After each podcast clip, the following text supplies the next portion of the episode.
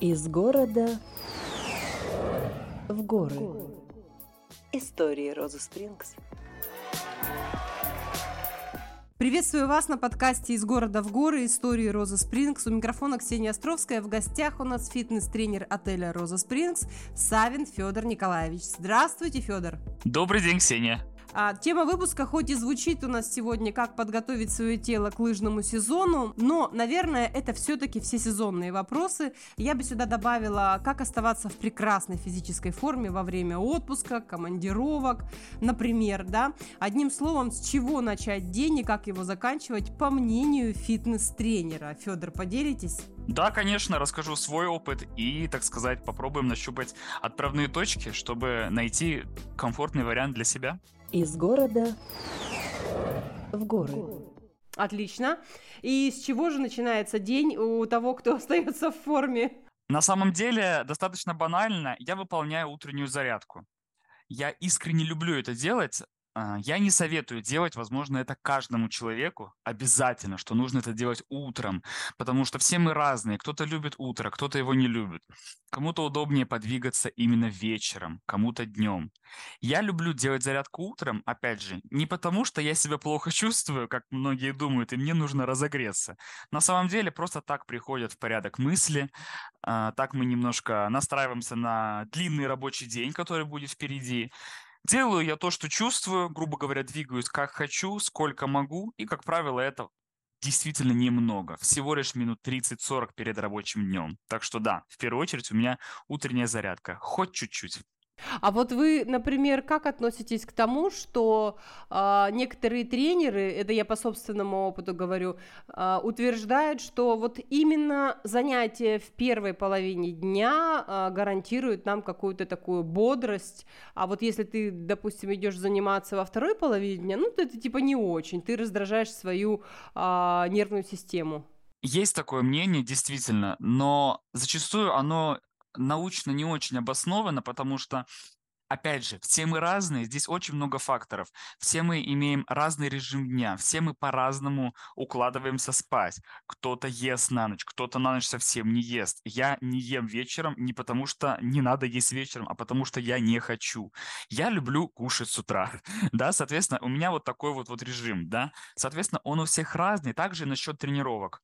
Есть такое мнение, что можно, что называется, перевозбудиться и действительно потом не угомониться. Наверное, я так тоже могу сделать. Э, поэтому прям вечером активничать скакать я, наверное, не буду специально. Я постараюсь подвигаться для себя все-таки в, первую половину дня.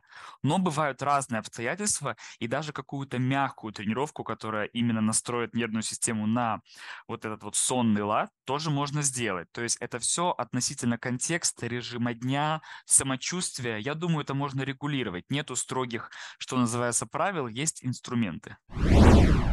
Я тогда воспользуюсь служебным положением, задам вопрос по поводу протеинового коктейля до тренировки или после. Почему это делать нужно э, в ближайшие, там, допустим, за полчаса или сразу же после тренировки? Ну, опять же, а, ну, нужно ли вопрос? Тут очень много мнений на этот счет. Зачастую э, приходят тренироваться без, э, грубо говоря, без энергии, да, то есть в таком случае это очень быстрый вариант э, получения этой энергии. То есть у нас там э, белки есть, углеводы есть, все, что надо, энергия пошла, все быстро, мы не объелись, да, то есть нам легко. В этом плане это, конечно, спасает действительно.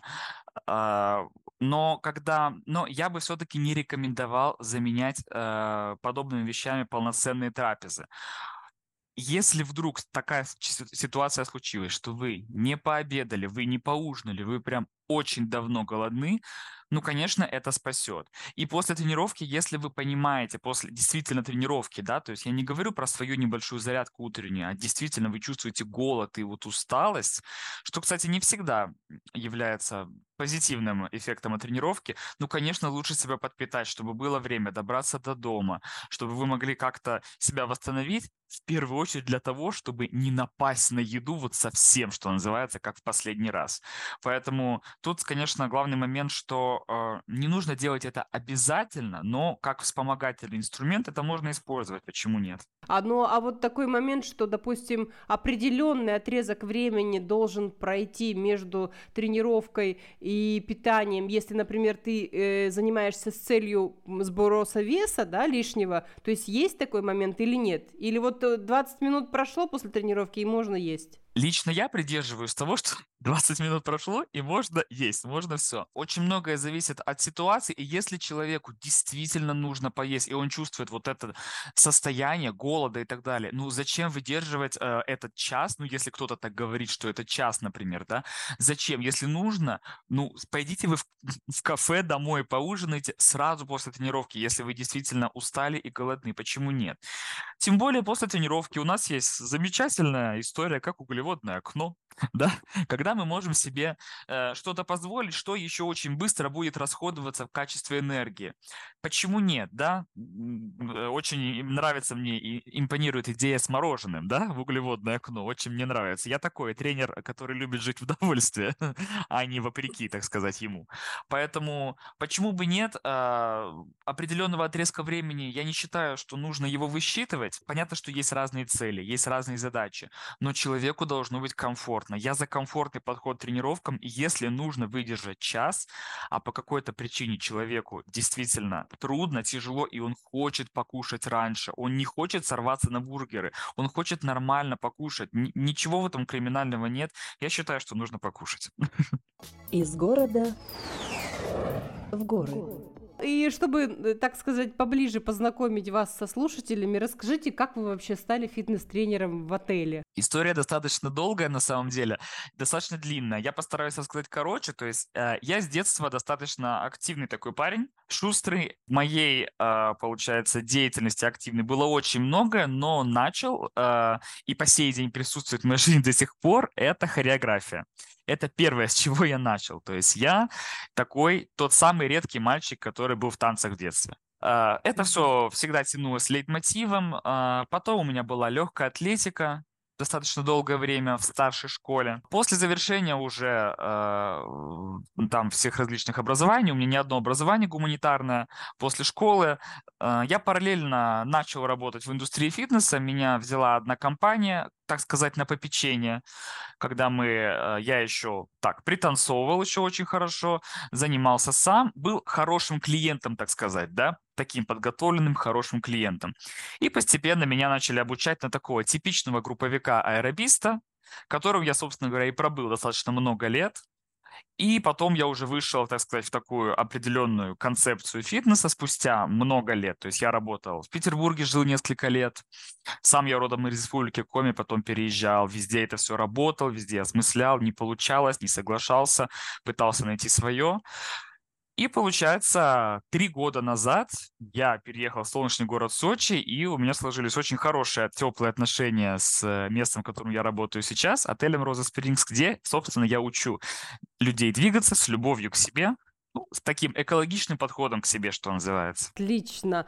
А как тогда получается, ну, вы готовите или не готовите людей вставать на лыжи? Готовим, готовим. А, хотя бы морально-эмоционально, потому что зачастую люди, гости наши, знают чуть больше, так они считают. И, конечно, хотя бы ты стараешься им донести хотя бы какую-то информацию в устной форме. На самом деле здесь один из основных моментов – это э, общая физическая подготовка. Сейчас такое время, да, то есть у нас очень интересный исторический период, верните, пожалуйста, неинтересный, да? Стресса много, всего много. Э, движения у большинства людей стало очень мало, значительно меньше, чем было несколько лет назад. И когда, конечно, а, э, гости приезжают отдыхать на курорт и резко начинают или хотят, да, а то и начинают действительно без подготовки кататься на всем, на чем можно, на лыжах, на сноубордах, это, конечно, не самая здоровая история. И очень травмоопасная. Поэтому в первую очередь я бы хотел отметить, самое первое, это общая физическая подготовка.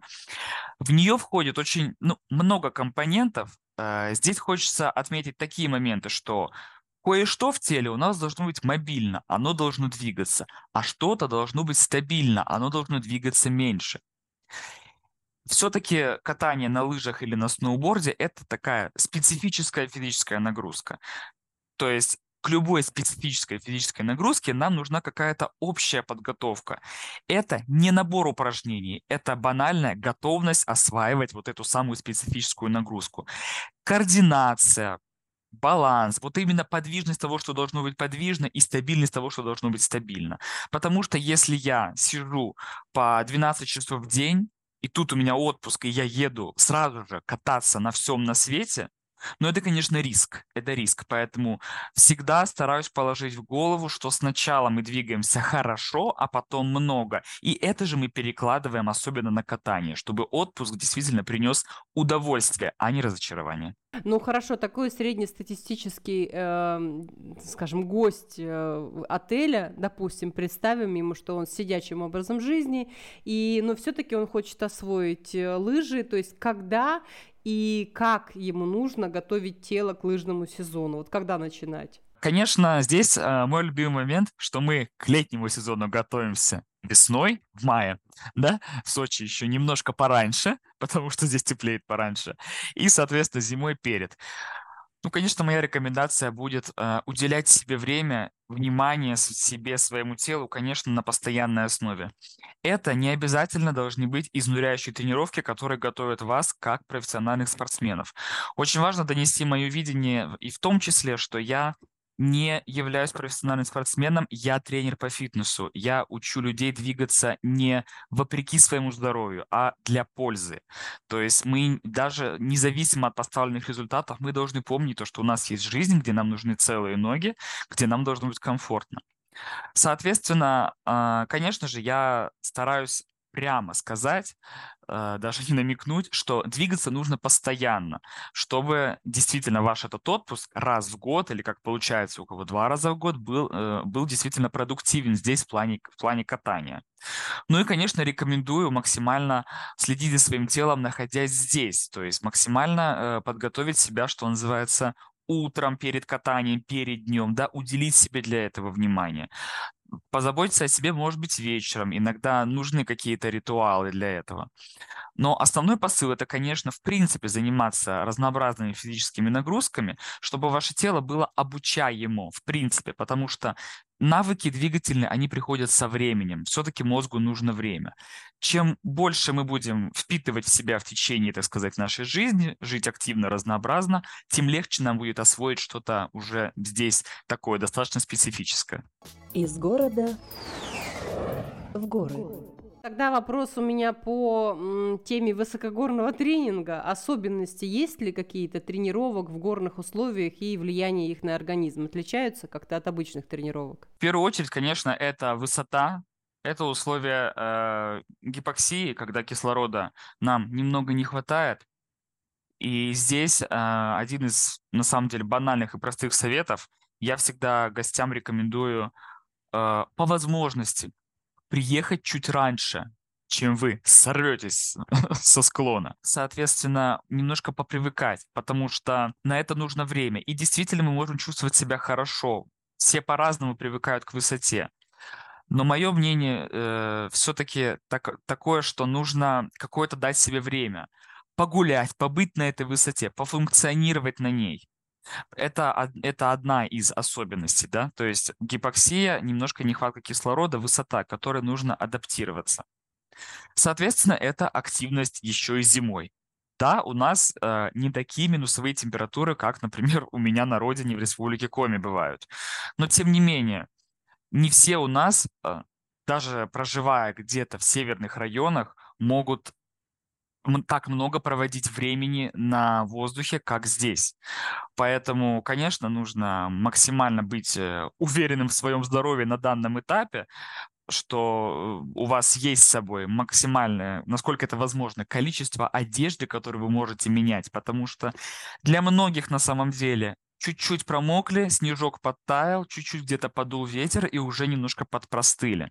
То есть все-таки, а это зима, это на улице, солнце у нас припекает очень хорошо. Тут тут зимой хочется постоянно раздеться еще, когда от солнца отражает. То есть очень обманчивая погода может быть и очень обманчивое ощущение. Конечно, еще нужно с этой стороны следить, потому что простывают в самых неожиданных моментах, и сами гости очень удивляются. А простуда никогда не было чем-то приятным. Это такие основные моменты, потому что самое основ... одно из основных, вот два таких больших момента, это гипоксия, потому что многие, действительно, даже молодые люди могут мучиться с давлением, с самочувствием не самым хорошим, и, соответственно, с простудами. Это такие маленькие моменты, но они неприятные. Конечно, их можно предотвратить, и это, в принципе, не так трудно. Опять же, чтобы понимать, какой ты и как ты себя чувствуешь, чтобы дальше свой отдых сделать максимально продуктивным и комфортным.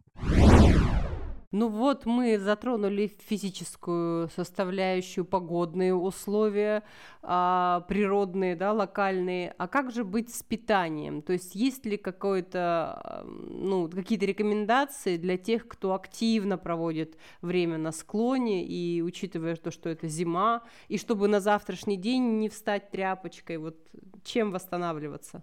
По поводу питания здесь, опять же, нужно подняться, я считаю, намного выше, чем просто катание на склоне. Потому что гость, который приезжает к нам в отель, в первую очередь в отпуске. В отпуске. Это тут абсолютно все у нас есть. Одно из моих главных, наверное, наблюдений и то, что, о чем я часто разговариваю, опять же, с гостями, это не заниматься экстримом в плане питания. Потому что новая еда, большое изобилие то есть это настолько нас радует, отвлекает, настолько у нас горят глаза, склон, вот этот вот голод, вот этот, который мы целый день мы катались, его не замечали, и потом, да, очень много всего.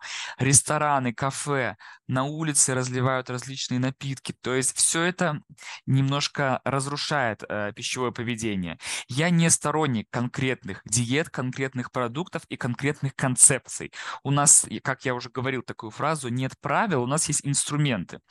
Но все-таки, какое бы ни было пищевое поведение, оно немножко здесь может пошатнуться, именно на фоне всего этого изобилия. Поэтому один главный мой совет здесь будет, один из, именно максимально сосредоточиться и не уходить в экстримы. Я не говорю, что нужно придерживаться ровно того же, что было дома, и искать ту, ту же еду себе, может быть. Но постараться а, не налегать экстремально на новые продукты, на новые напитки, чтобы, опять же, вашему организму было комфортно, потому что, опять же, вы на высоте, вы в новом климате, и вы еще так много э, двигаетесь. Разумеется, здесь нужно, чтобы организм мог восстанавливаться и отдыхать. Еще из любимых моих моментов про питание, это, конечно, есть катание на склоне, да, то есть э, во время катания на склоне, как питаться, что. Я не буду рекомендовать, конечно, питаться глинтвейном на склоне, Хотя этому это очень приятно, интересно, вкусно и здорово. Но надо понимать, что нам нужна энергия. Если питания нет, энергии нет. Даже если вопреки голоду я могу покататься, у меня все будет замечательно. Должного восстановления не произойдет. Организм все равно будет затрачивать ну, очень много сил, чтобы все это как-то восстановить. И я говорил, что нужно готовиться физически к катанию. Но зачастую, так как это специфическая физическая нагрузка, мы не можем идеально подготовиться так, чтобы совсем все было идеально, в балансе, сколько нужно. Поэтому понимать, что организму нужно восстанавливаться, конечно же, нужно. Для этого нам нужно, конечно, не голодать, но и не заниматься экстримом. На склоне нужны, конечно же, перекусы, я считаю. В этом плане на самом деле не, не думаю, что нужно изобретать велосипед, однако поясню про этот самый велосипед. Как и в любой в какой-то физической активности, да, то есть длительный такой, который происходит где-то на свежем воздухе, мы всегда можем употребить наши любимые бананы, в которых много калия, полезных углеводов, магния, витаминов С и В6. Почему нет?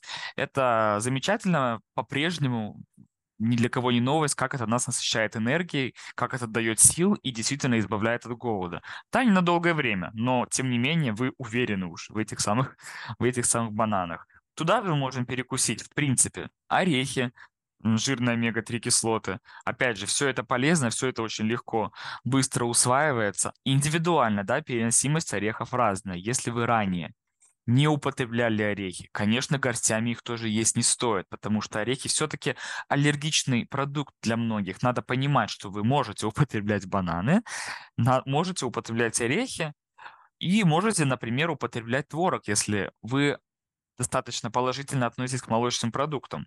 Все-таки в нем содержится много сывороточного протеина, который необходим для хорошего функционирования мышц и для восстановления. Эти три примера не правила, а инструменты. И здесь нам важно понимать, насколько мне подходят эти продукты для перекуса, потому что вариаций очень много. То есть один из главных посылов – это не налегать экстремально на новую еду, постараться себя держать. Есть размеренно, потому что чувство насыщения приходит не сразу, да? Если я только закончил есть, и сейчас я не могу дышать, то что же будет через 20 минут? Соответственно, второй момент – это перекусы. Какие-то простые перекусы, не игнорируйте их, пусть они будут, потому что в таком случае вам будет гораздо проще потом на ужине и после него, соответственно. И еще один момент, про который я не упомянул, это, конечно же, к сожалению, нужно ограничить в этом отпуске, в таком отпуске, употребление алкоголя. Потому что это не те напитки, любой алкоголь. Я не буду здесь уходить э, в осведомленность э, об алкогольных напитках, но в любом случае это не те напитки, которые помогают нам восстанавливаться. Это отпуск, все понятно, все понимаем, и э, все это очень, возможно, грустно, но для катания, для действительно активного отдыха алкоголь, конечно, будет скорее вреден, чем полезен. Понять, что я выбираю для себя, каков мой отпуск и что мне в первую очередь нужно. Вот такие вот три больших момента, о которых я стараюсь разговаривать с гостями. Ну да, вот э, расставить для себя приоритеты, потому что э, Глинтвейн на склоне, я, честно говоря, удивилась, можно же и уехать куда-нибудь не туда. Действительно можно. Это уже идет разговор э, даже не сколько о восстановлении, а о хорошем самочувствии, а банально с, э, самочувствии, как я буду себя чувствовать, будут ли у меня ноги на месте, действительно. То есть это очень опасно. Самые продвинутые райдеры, те, кто катаются очень давно, как правило, этого не делают.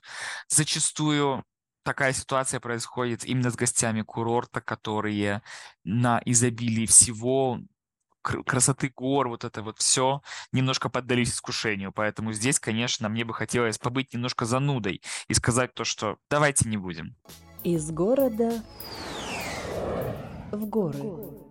Вы уже говорили про ментальную подготовку к катанию, то есть так скользь. Хотелось бы э, акцентировать на этом внимание, как вот это происходит, как вы учите гостей преодолевать страх и научиться доверять своему телу на склоне, если человек впервые встает на лыжи. На самом деле здесь я иду по какому-то своему скрипту всегда. Как я про специфическую физическую нагрузку говорил в самом начале нашей беседы, говорил, что нужно начать с общей физической какой-то подготовки. А, оно же нам поможет и в ментальной подготовке. Все-таки нужно понимать, я еду а, в отпуск, я еду на горнолыжный курорт, и мне нужно будет кататься с гор на том или на том. Соответственно, конечно, помимо физической всей подготовки, о которой мы проговорили, о питании, нужно понимать, что это страшно, это иногда страшно и необычно, и мы не знаем, что ожидать действительно, потому что бывает, что даже в каких-то небольших походах, чуть-чуть повыше уровня нашего отеля, гость может запаниковать. Такое бывает, что почему-то стало страшно, и мы не можем быть уверены в себе на 100%, если мы в этом не живем совсем. Поэтому здесь Конечно, во время общей физической подготовки мы настраиваемся, знакомимся со своим телом, да, то есть я, это не важно, что вы делаете, катаетесь ли вы, танцуете ли вы, еще что-то, важно быть в контакте со своим телом, важно понимать, что вы чувствуете различные части тела одинаково, да, то есть это очень грубо сейчас будет сказано, да, как будто бы мы говорим о какой-то болезни, но на самом деле контроль в теле – это не то, что у нас сейчас на высшем уровне у большинства людей, поэтому я люблю именно идти снаружи. Ваше тело должно быть готово в первую очередь именно через, через него к голове, вот так вот.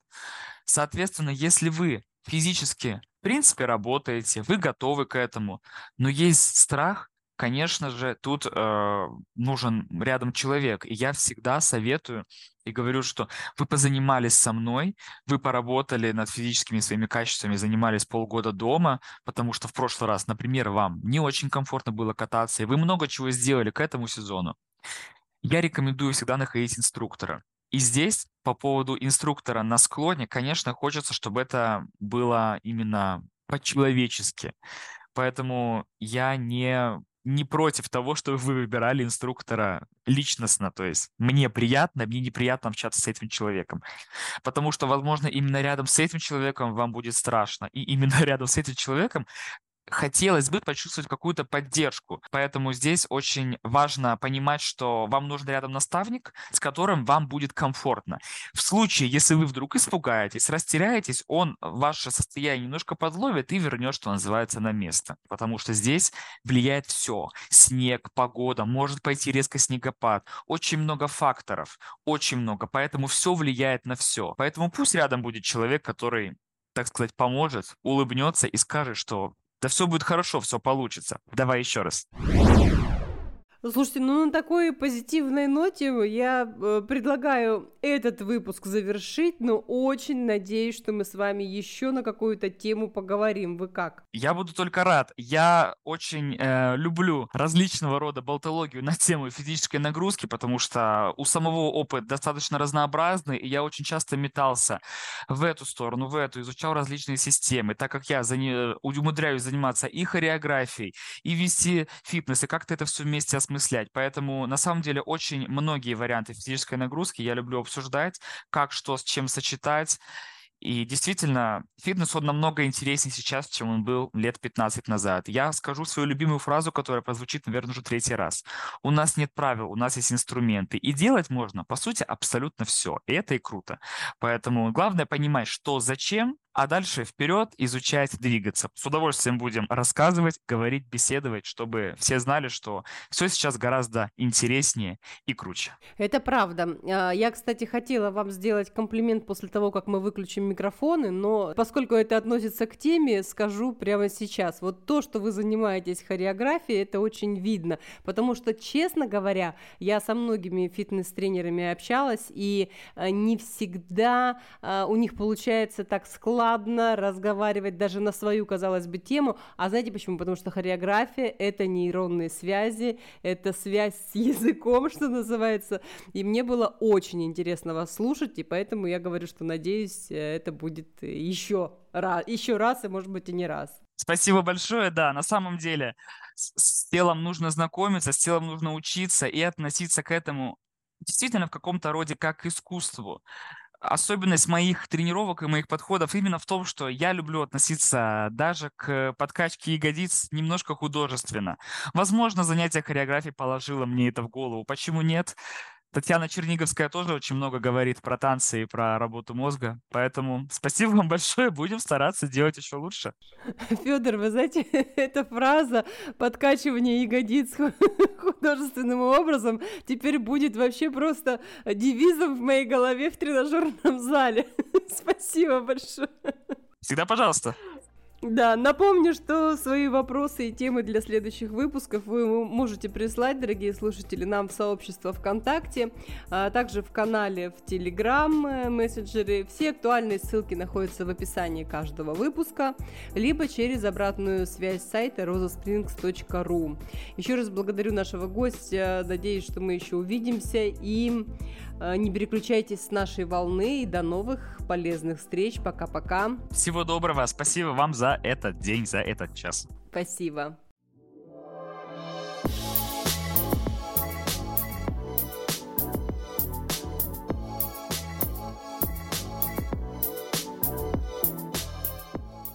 Из города в горы. Истории Розы Спрингс.